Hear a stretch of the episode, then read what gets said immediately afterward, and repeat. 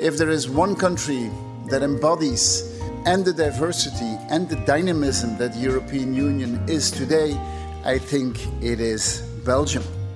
Tady jsou Bruselské chlebíčky, váš průvodce zákulisím politiky v Evropské unii. Do evropských voleb zbývá už jen 6 měsíců a otěže v Radě Evropské unie v závěrečné rovince převezme 1. ledna Belgie. Po španělském předsednictví, jehož přístup část diplomatů s úšklepkem hodnotí výrazem maňána, tak Belgičané budou mít poslední možnost dotáhnout do konce jednání o důležitých legislativních návrzích, jako je třeba velká migrační reforma. Jaké bude belgické předsednictví? Co vše by mělo stihnout? A nebude belgické ministry od evropské agendy rozptylovat kampaň před národními parlamentními volbami, které budou souběžně s těmi evropskými? O tom budou tyto bruselské chlebíčky. Já jsem Zdenka Trachtová, zdravím vás z nahrávacího studia v budově Evropské rady v Bruselu a mým dnešním hostem je Veronique Lamquinová, dlouholetá reportérka belgického listu Le Soir, která se zaměřuje na evropskou politiku. Vítejte v bruselských chlebíčcích a díky moc, že jste si na nás udělala čas i během unijního summitu, kdy právě natáčíme. Welcome. Hello. Blíží se už 13. belgické předsednictví v historii. Myslíte si, že to z vaší novinářské perspektivy bude tentokrát v něčem jiné nebo výjimečné?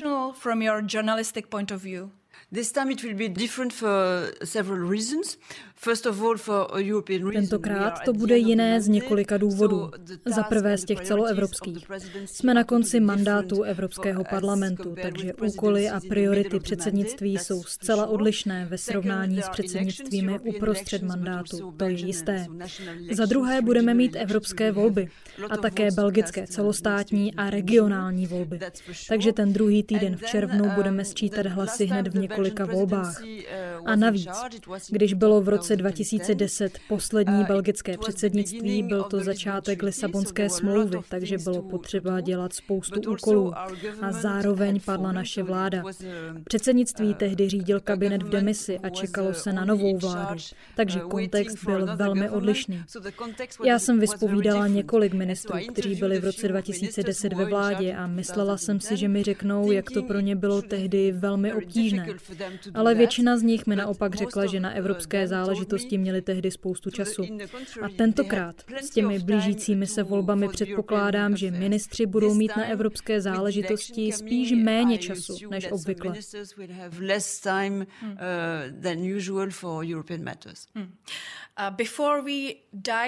Než se ponoříme hlouběji do tématu příprav belgického předsednictví, tak bych se zastavila na chvíli u španělského předsednictví, které se právě chýlí ke konci.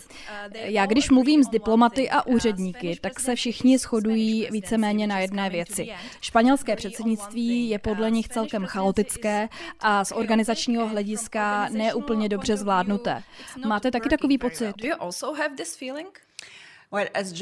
Jako novináři jsme si všichni všimli, že plány a načasování byly, pokud ne chaotické, tak trochu flexibilní, mohu-li to tak říct. To je trochu eufemismus. To je, myslím, taky lekce, kterou si Belgičané vzali od španělského předsednictví. Vědí teď, jak to nedělat, že schůzky, tiskové konference, briefingy, musí to být včas, to je jedna věc. A pokud jde o obsah, myslím si, že španělské předsednictví bylo poznamenáno národními volbami ve Španělsku, takže situace byla velmi napjatá. Madrid řešil politickou krizi. A myslím si, že většina ministrů i premiér strávili spoustu času snahou vyřešit tuto krizi ve Španělsku, což by mohlo vysvětlovat, proč se možná méně soustředili na evropskou legislativu. Ale zároveň teď vidíme, že v těchto posledních dnech jsou Španělé hodně aktivní. Všichni víme, že čas běží a tak španělské předsednictví v těchto dnech v některých důležitých věcech dosahuje pokroku. Možná je tedy ten konec jejich předsednictví o něco efektivnější než začátek. Další kritika míří na to, že španělské předsednictví nebylo tím nezávislým, nestranným zprostředkovatelem, honest brokerem, a že na evropské úrovni tlačilo svoji agendu. Mluvím třeba o španělském návrhu, aby se katalánština, baskičtina, galicíština staly oficiálním jazykem Evropské unie. Ano, některé delegace k tomu byly skutečně velmi kritické, protože kvůli těmto věcem strávili spoustu času diskuzemi, zařazovali to na pořad jednání. A přitom vůbec nebyl konsenzus se tím zabývat, nebyla to priorita. Kritika směřovala také vůči premiéru Pedru Sanchezovi během posledního summitu Evropské rady, kde strávil spoustu času diskutováním o krizi na Blízkém východě v pozici, která ale vůbec nebyla kompromisní.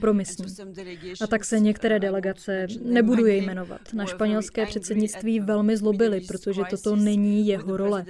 Předsednictví musí být nestranným honest brokerem a nemá se snažit prosazovat vlastní agendu. Když zmiňujete tu otázku Izraele a Palestiny, tak španělský premiér Sanchez také vyrazil přímo na místo. A to spolu právě s belgickým premiérem Alexandrem de Croo.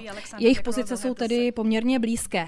Nenaznačuje to, že v tomto tématu může mít i de Croo podobný problém jako Sanchez? Myslím, že postoj belgické vlády je trochu víc kompromisní a toto téma zde není tak v popředí jako u Pedra Sancheze. Důvodem, proč si španělská vláda během předsednictví nevedla tak úplně dobře, může být, jak už jste zmínila, že ve Španělsku se během předsednictví konaly parlamentní volby a pak probíhala složitá vyjednávání o nové vládě Pedra Sancheze. Jenže v podobné situaci právě bude i Belgie, protože i vaše země se nyní připravuje na volby, které budou současně s těmi evropskými v červnu. Myslíte si, že se belgické vládě podaří udržet pozici nezaujatého honest brokera i během předvolební kampaně?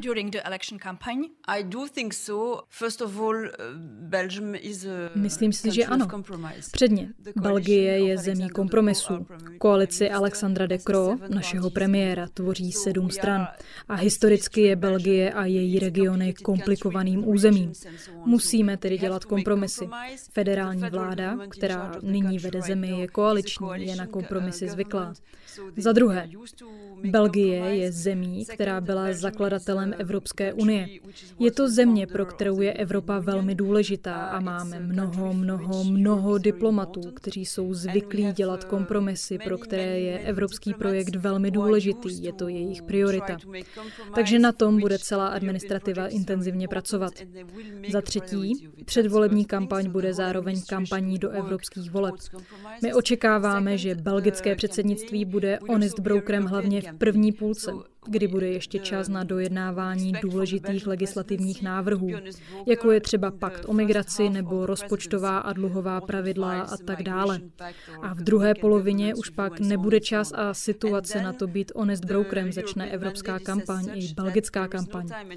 Takže všichni v Belgii nyní říkají, že naše předsednictví bude rozděleno na tyto dvě části.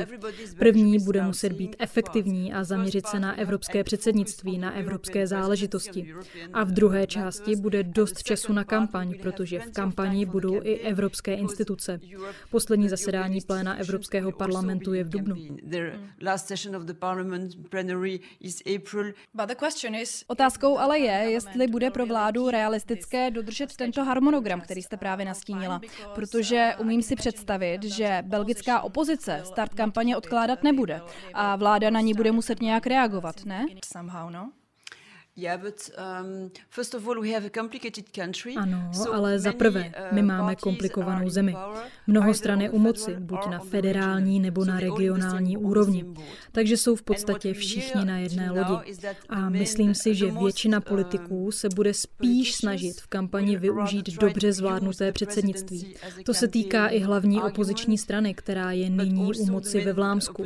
Takže si nemyslím, že by opozice v parlamentu zvedala evropská témata a snažila se je využívat jako témata své kampaně. Upřímně ne. Jaká jsou v tomto smyslu pro Belgii nejobtížnější témata? Myslím tím ve smyslu udržení pozice nezávislého honest brokera. Co jsou pro Belgičany ty největší spouštěče? Možná ta migrace je tu složité téma, ale migrační pakt je téměř hotový, takže zde není tolik prostoru pro manévrování nebo kampaň. A pokud jde o ekonomické záležitosti, ve federální vládě je v koalici levice i pravice, takže možná se postoje k ekonomickým otázkám, k pravidlům týkajících se zadlužování a tak dále mohou lišit v závislosti na straně. Ale neřekla bych, že by některé z těchto témat dělalo během předsednictví skutečně problémy. I don't see any of these topics really making a problem. The June European election. Jak už jsme říkali, blíží se červnové evropské volby a s nimi i konec legislativního období. Diplomaté říkají, že šanci na definitivní schválení do konce období mají jen ty návrhy, u kterých se podaří najít politická shoda do konce února. A v tuto chvíli je v legislativním procesu víc než 100 rozdělaných návrhů. Které z nich jsou pro belgické předsednictví realistickými prioritami? Ono jde o priority všech institucí. Nerozhoduje tedy pouze Belgie. Samozřejmě, Belgie řídí jednací agendu, takže má vliv. Premiér de Croo na tiskové konferenci při prezentování programu předsednictví uvedl, že Belgie bude teď legislativní návrhy prioritizovat. Já jsem právě mluvila s některými poslanci Evropského parlamentu a i oni prioritizují, protože právě teď je hlavním cílem být co nejvíc efektivní. A je zbytečné trávit hodiny, dny a týdny u návrhů, které nemají šanci být uzavřeny rychle a potvrzeny na dubnovém plenárním zasedání Evropského parlamentu. Takže i parlament bude mít své priority. Jednou z největších priorit pro všechny je pakt o migraci. Všichni říkají, pokud se na tomhle nedohodneme, tak co řekneme občanům? Každý ví, že migrace je těžké téma předvolebních kampaní. Upřímně, nejsem si jistá, jestli toho v tomto ohledu migrační pakt mnoho změní, protože toto téma zneužívají populistické strany, krajní pravice. Je tomu tak v Belgii, bylo tomu tak v Nizozemsku, ve Francii a tak dále. Myslím, že to je velký problém a nejsem si jistá, že pakt to změní. Ale politici minimálně chtějí mít možnost říct občanům, podívejte se, něco jsme udělali, máme tuto reformu a její účinek bude v nadcházejících měsících hmatatelný. Pokud se evropským institucím nepodaří schválit do voleb tu migrační reformu, mohlo by to právě pomoci populistickým krajně pravicovým stranám před volbami do Evropského parlamentu, že? Ano, protože oni právě stále využívají toto téma. A mohli by tak říct, vidíte, současné vedení Evropy proti migraci nic nedělá. Takže toto může být velmi zásadní problém. A migrační pakt je určitě priorita všech evropských institucí. Předsedkyně Europarlamentu Roberta Metzola o tom mluvila právě před pár hodinami. A pro našeho premiéra bude tento pakt taky zásadní. To je jedna věc. Pak jsou zde všechna ta nedokončená témata, která se týkají změny pravidel pro vnitrostátní fiskální a hospodářské politiky a také revize rozpočtu. O těchto věcech bude muset proběhnout diskuze v prvním měsíci příštího roku. Takže to bude samozřejmě úkol pro belgické předsednictví. A pak tu máme různé zelené legislativní návrhy, legislativa, která se týká pracovníků platform, věci, které musí být definitivně uzavřeny. Priority belgického předsednictví se soustředí na velké legislativní návrhy, které lze dokončit v rozumném čase. A tento rozumný čas je velmi krátký. Přesně tak, ale co mě mate je, že Evropská komise stále přichází s novými návrhy. Zrovna nedávno komise navrhla balíček na obranu demokracie anebo legislativu v oblasti lepších životních podmínek zvířat. Já předpokládám, že to jsou návrhy, které není šance do voleb projednat. To mě taky mate. Na to upřímně nemám žádnou odpověď. Určitě už není prostor pro žádné nové legislativní návrhy, kromě věcí, které by nám byly vnuceny aktuální agendou, pokud by přišla nějaká krize nebo cokoliv jiného, ale jinak ne. Když mluvím s belgickými diplomaty, říkají, že začneme pracovat okamžitě od prvního dne, od 1. ledna nebo spíš od 2. ledna. Náš velvyslanec říká, že nebudou žádné velké novoroční recepce a podobné akce, na to nemáme čas. Hned 2. ledna musíme být na místech v kancelářích. Dochází nám nám čas a nezbývá ani minuta na zbyt. Musíme organizovat trialogy, aby se věci posouvaly, aby bylo do konce mandátu projednáno co nejvíce legislativních návrhů. Mohla byste připomenout, co se stane s legislativními návrhy, které nebudou projednané do konce volebního období? Pokud tyto návrhy dorazí do Evropského parlamentu, tak nově zvolený parlament na první schůzi, tedy v červenci, bude muset rozhodnout, co s nimi dál. Sejde se konference předsedů všech politických frakcí a budou rozhodovat návrh po návrhu, zda se v nich bude pokračovat. Pokud se rozhodnou, že návrh převezmou i do dalšího období, pak parlament začne s projednáváním tam, kde předchozí europarlament skončil. A konference předsedů také rozhodne, že některé návrhy už nejsou třeba nebo že v jejich projednávání nechtějí pokračovat.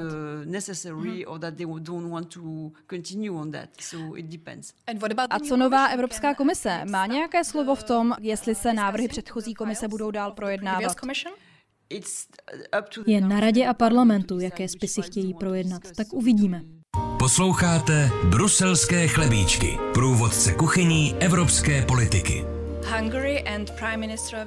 Maďarsko, zejména premiér Viktor Orbán, je dlouhodobě problémovým hráčem na poli Evropské unie. Můžeme to sledovat třeba právě teď na summitu Evropské rady. Belgie teď ale právě musí spolupracovat s Maďarskem, protože s ním je v předsednickém triu. Maďaři totiž přebírají předsednictví příští rok v červenci. Máte nějaké informace, jak tato spolupráce probíhá?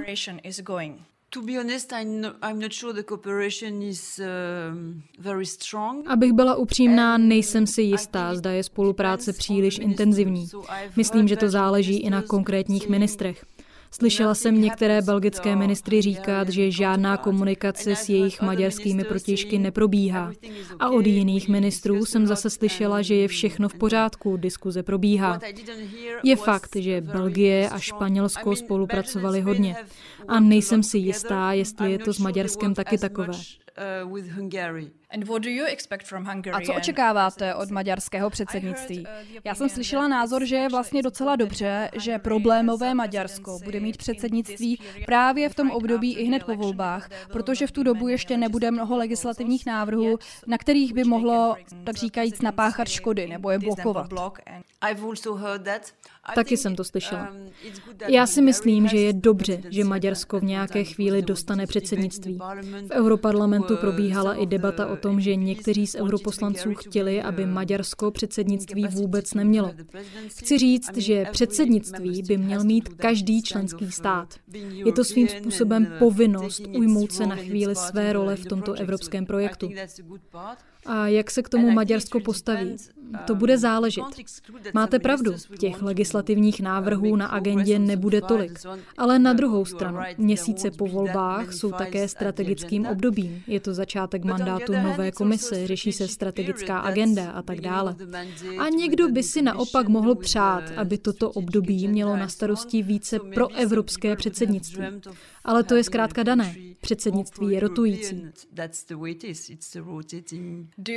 Máte nějaké své odhady ohledně výsledku nadcházejících evropských voleb? Pouze průzkumy, které má každý. Rostou preference krajně pravicovým populistickým stranám. Ale to samé platí i tady v Belgii. Krajně pravicová Vlaams Belang je právě ve Vlámsku na prvním místě. To je velmi hrozivé, znepokojivé. Když vidíte, co se stalo v Nizozemsku, vidíte, jak ostatní politické strany vyjednávají s Wildersem a už nyní naznačují věci, které by si v Evropě přáli a které nejsou příliš proevropské ani progresivní. Toto bude to hlavní, co sledovat při evropských volbách v červnu. Ráda bych se vás zeptala na atmosféru v Belgii v souvislosti s předsednictvím. Podle průzkumu provedeného pro Le Soir si pouze 16% občanů Belgie myslí, že belgické předsednictví dokáže změnit běh událostí v Evropě dobrým směrem. Proč jsou Belgičané tak skeptičtí? A máme se v tom případě taky obávat? Nejsem si jistá, jestli se dá říct, že jsou Belgičané skeptičtí, protože stejný průzkum také říká, že více než polovina lidí si myslí, že se předsednictvím nezmění nic. Takže si myslím, že je to spíše lhostejnost než skepse. A to je dobré nebo špatné? Myslím, že ten průzkum byl proveden v době, kdy nikdo kromě novinářů, ministrů a diplomatů o belgickém předsednictví neslyšel. Myslím, že většina lidí zkrátka neví. Lidé o tom obvykle začínají mít povědomí až ve chvíli, kdy ministři během předsednictví hodně komunikují o tom, co udělají pro Evropu. Ale to se ještě neděje. Pro mě v tom bylo hlavní, že polovina dotázaných řekla, netušíme, jestli se něco změní k lepšímu nebo k horšímu. Zkrátka lhostejnost. Ve stejném průzkumu byla otázka, která osobnost je v Evropě číslo 1. A 3/4 lidí na tuto otázku odmítli odpovědět. A ti ostatní? Odpověděla tedy 1/4 oslovených. A většina z nich jmenovala Ursulu von der Leyenovou. Což může být pro Belgii docela překvapivé. Protože máme taky Charlese Michela, šéfa Evropské rady, a ten býval naším premiérem. Belgičané tedy Charlese Michela znají, ale nestotožňují ho s Evropou. To pro něj není dobrá zpráva. Pro Českou republiku bylo loňské předsednictví, řekla bych, poměrně velká událost, protože to bylo teprve podruhé v historii. Jak jsme zmínili na začátku, tak pro Belgii je to už po 13. Myslíte si, že pro občany Belgie už to předsednictví není vlastně nic moc zvláštního, protože to zkrátka není nic nového?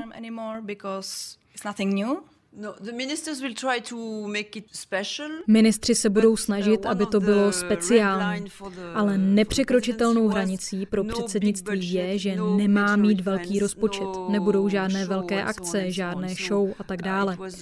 Mělo by to být střízlivé. Hlavní myšlenkou je neutrácet za to peníze. Určitě se budou organizovat události, ministři budou pořádat tiskové konference a tak dále. Ale není to tak, že by celá Belgie byla mobilizovaná akcemi a koncerty. Důvodem je i to, že se blíží volby, máme ekonomickou krizi a tak dále. Budou se tedy předsednické akce, jednání rad a tak dále konat jen v Bruselu nebo po celé Belgii? Jako vždy zpočátku říkali, že se to bude soustředit v Bruselu, aby to stálo méně peněz. A pak každý ministr začal chtít pořádat vlastní akci ve svém městě, zvlášť v období před volbami. Takže budeme mít neformální rady i na některých jiných místech než v Bruselu. Belgie je známá velmi komplikovaným politickým systémem. Máte jednu federální vládu a potom, pokud se nepletu, dalších asi 5 vlád. Můžete vysvětlit, kteří ministři tedy vlastně budou předsedat jednání Rad Evropské unie? Nebudu dávat vašim lidem lekci institucionálního práva, ale je to víc než 5 dalších vlád. Je to velmi složité, protože jsou zde kompetence, které náleží pouze federální vládě. To jsou samozřejmě zahraniční věci, spravedlnost nebo finance. V těchto případech bude předsedat vždy federální ministr. A pak zde máme kompetence, které jsou pouze regionální. Kompetence nižších úrovní, jako školství, sport, kultura a další. Tito ministři tedy předsedají radě. Vzhledem k tomu, že máme 3 regionální vlády, tak tito ministři rotují. No a pak se to komplikuje u kompetencí, které jsou sdílené mezi 2 úrovněmi moci. V Belgii existuje dohoda, která říká, kdo přesně bude předsedat které radě. Vidím vám na očích, že je to velmi složité. Ano, to vidíte správně. Je tu jedna významná politická strana, která kritizuje priority předsednictví prezentované federální vládou. Já mluvím o straně Vlaams Belang, která má nyní v průzkumech nejvíce preferencí. Mohla byste nám popsat aktuální politickou atmosféru v Belgii? Vlaams Belang je krajně pravicová strana v opozici. Takže oni budou vždy naštvaní a kritičtí k tomu, co vláda říká, protože jsou zkrátka v opozici. V Belgii máme kordon, to znamená, že ostatní politické strany s krajní pravicí odmítají spolupracovat, takže nebude u moci. Ale máme, jak jsem právě zmínila, federální úroveň vlády a pak máme regionální úroveň. A regiony bojují o své místo v této evropské scenérii.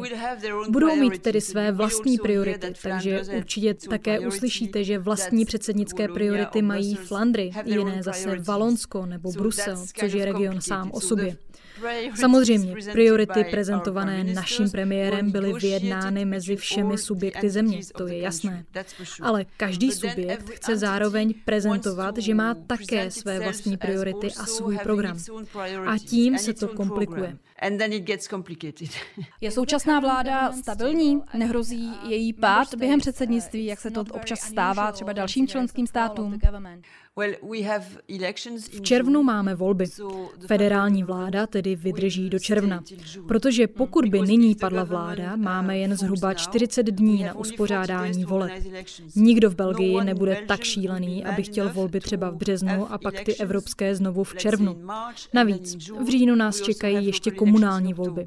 A takový zmatek by mohl být tím nejlepším dárkem pro krajní pravici. Federální vláda tedy nyní zůstane na svém místě až do červnových voleb a regionální vlády padnout nemohou. Určitě můžeme mít politickou krizi, kdy se strany v koalici rozhádají, ale vládu budeme mít až do voleb, to je jisté, pokud nedojde vyloženě k nějaké katastrofě. Zaznamenala jsem taky takovou zajímavost, že belgické předsednictví nebude mít pouze jedno oficiální logo, ale že vlámská část Belgie představila své vlastní logo. Existuje oficiální federální logo, na kterém byla shoda. A pak, jak jsem říkala, každý region, každá entita se chce dostat na evropskou scénu s programem, s prioritami i s logem a tak dále. Takže chápu, že mimo Belgii je to docela matoucí, ale tady jsme na to zvyklí. Každý subjekt tu má své vlastní logo, priority, program, hymnu, vlajky a tak dále. Takže je to pro nás normální. A samozřejmě někdo by byl možná rád, aby to pro Evropu bylo navenek jednotné, ale takhle Belgie nefunguje.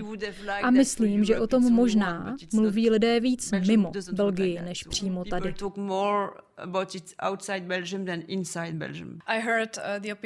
Já jsem slyšela názor, že neexistuje nikdo jako skutečný Belgičan. Existují pouze Valoni a Vlámové. Cítíte to taky tak? Je to tak? Ano i ne. Chci říct, když se zeptáte lidí v Belgii, jestli se cítí spíš Belgičany, Valony, Vlámy nebo Bruselany, dostanete tolik odpovědí, kolika lidí se zeptáte. A záleží taky na tématu, o kterém se bavíte. Když třeba hraje náš fotbalový tým, všichni jsou Belgičané. Ale krajské vlády mají velké kompetence a mluví různými jazyky. Takže to samozřejmě vytváří společnosti, které někdy nemají stejné reference nebo kulturu. Dobrý příklad je třeba televize. Lidé ve Valonsku se nedívají na vlámskou televizi. A toto nepomáhá sjednocovat společnost. Ale není to tak, že bychom se necítili jako Belgičani. Možná nejsme zemí, kde mají lidé nejsilnější národní identitu, ale zároveň není pravda, že se lidé necítí být Belgičany. Když premiér Alexandre de Croo představoval priority belgického předsednictví, tak řekl, že Belgičané mají Evropskou unii v krvi. Co to znamená? Znamená to hodně. Belgie byla jednou ze 6 zemí, které Unii založily. Je to velmi malá země a proto je pro nás Evropa budoucností. Myslím, že ze světové perspektivy Belgie samotná neznamená nic. Proto jsme tak proevropští. Většina lidí je tu proevropská. V našem hlavním městě máme unijní instituce, jsme hlavním městem Evropy. To je mnoho důvodů, proč je Evropa v DNA Belgie. Možná, že je to trochu nadnesené. On, Alexandre de Croo, je velmi dobrý řečník a je to velmi proevropský lídr. Ale myslím, že belgičtí lidé jsou opravdu docela hrdí na to, že jsou Evropané, že máme v naší zemi instituce a že jsme hlavní město Evropy. and proud to have the capital of Europe, yeah? Hostem bruselských chlebíčků byla Veronique Lamquinová, reportérka belgického listu Le Soir. Děkuji moc za rozhovor. Děkuji za pozvání. A o čem se v Bruselu mluví v těchto dnech? Nejdražší přestávka na toaletu v historii. Tak se mluví o manévru, který minulý týden při jednání Evropské rady domluvil německý kancléř Olaf Scholz s maďarským premiérem Viktorem Orbánem kvůli zahájení přístupových rozhovorů s Ukrajinou. Orbán, který posun Ukrajiny odmítal, si po domluvě na pár minut odskočil z jednací místnosti a zbylí lídři pak o Ukrajině a Moldavsku rozhodli jednomyslně. Co za to Orbán dostal slíbeno, to se můžeme jen dohadovat. Levná toaleta to ale zřejmě nebyla. Viktor Orbán byl vůbec hlavní hvězdou uplynulého summitu, byť z pohledu Ukrajiny jasným záporákem. Při nočním jednání zablokoval peníze, které chtěly ostatní státy Ukrajině schválit na příští 4 roky. A naznačil pak, že za svůj souhlas žádá uvolnění unijních fondů, které Evropská komise Maďarsku stále zadržuje kvůli jeho problémům s právním státem. O penězích pro Ukrajinu se znovu bude jednat na mimořádném summitu z kraje nového roku.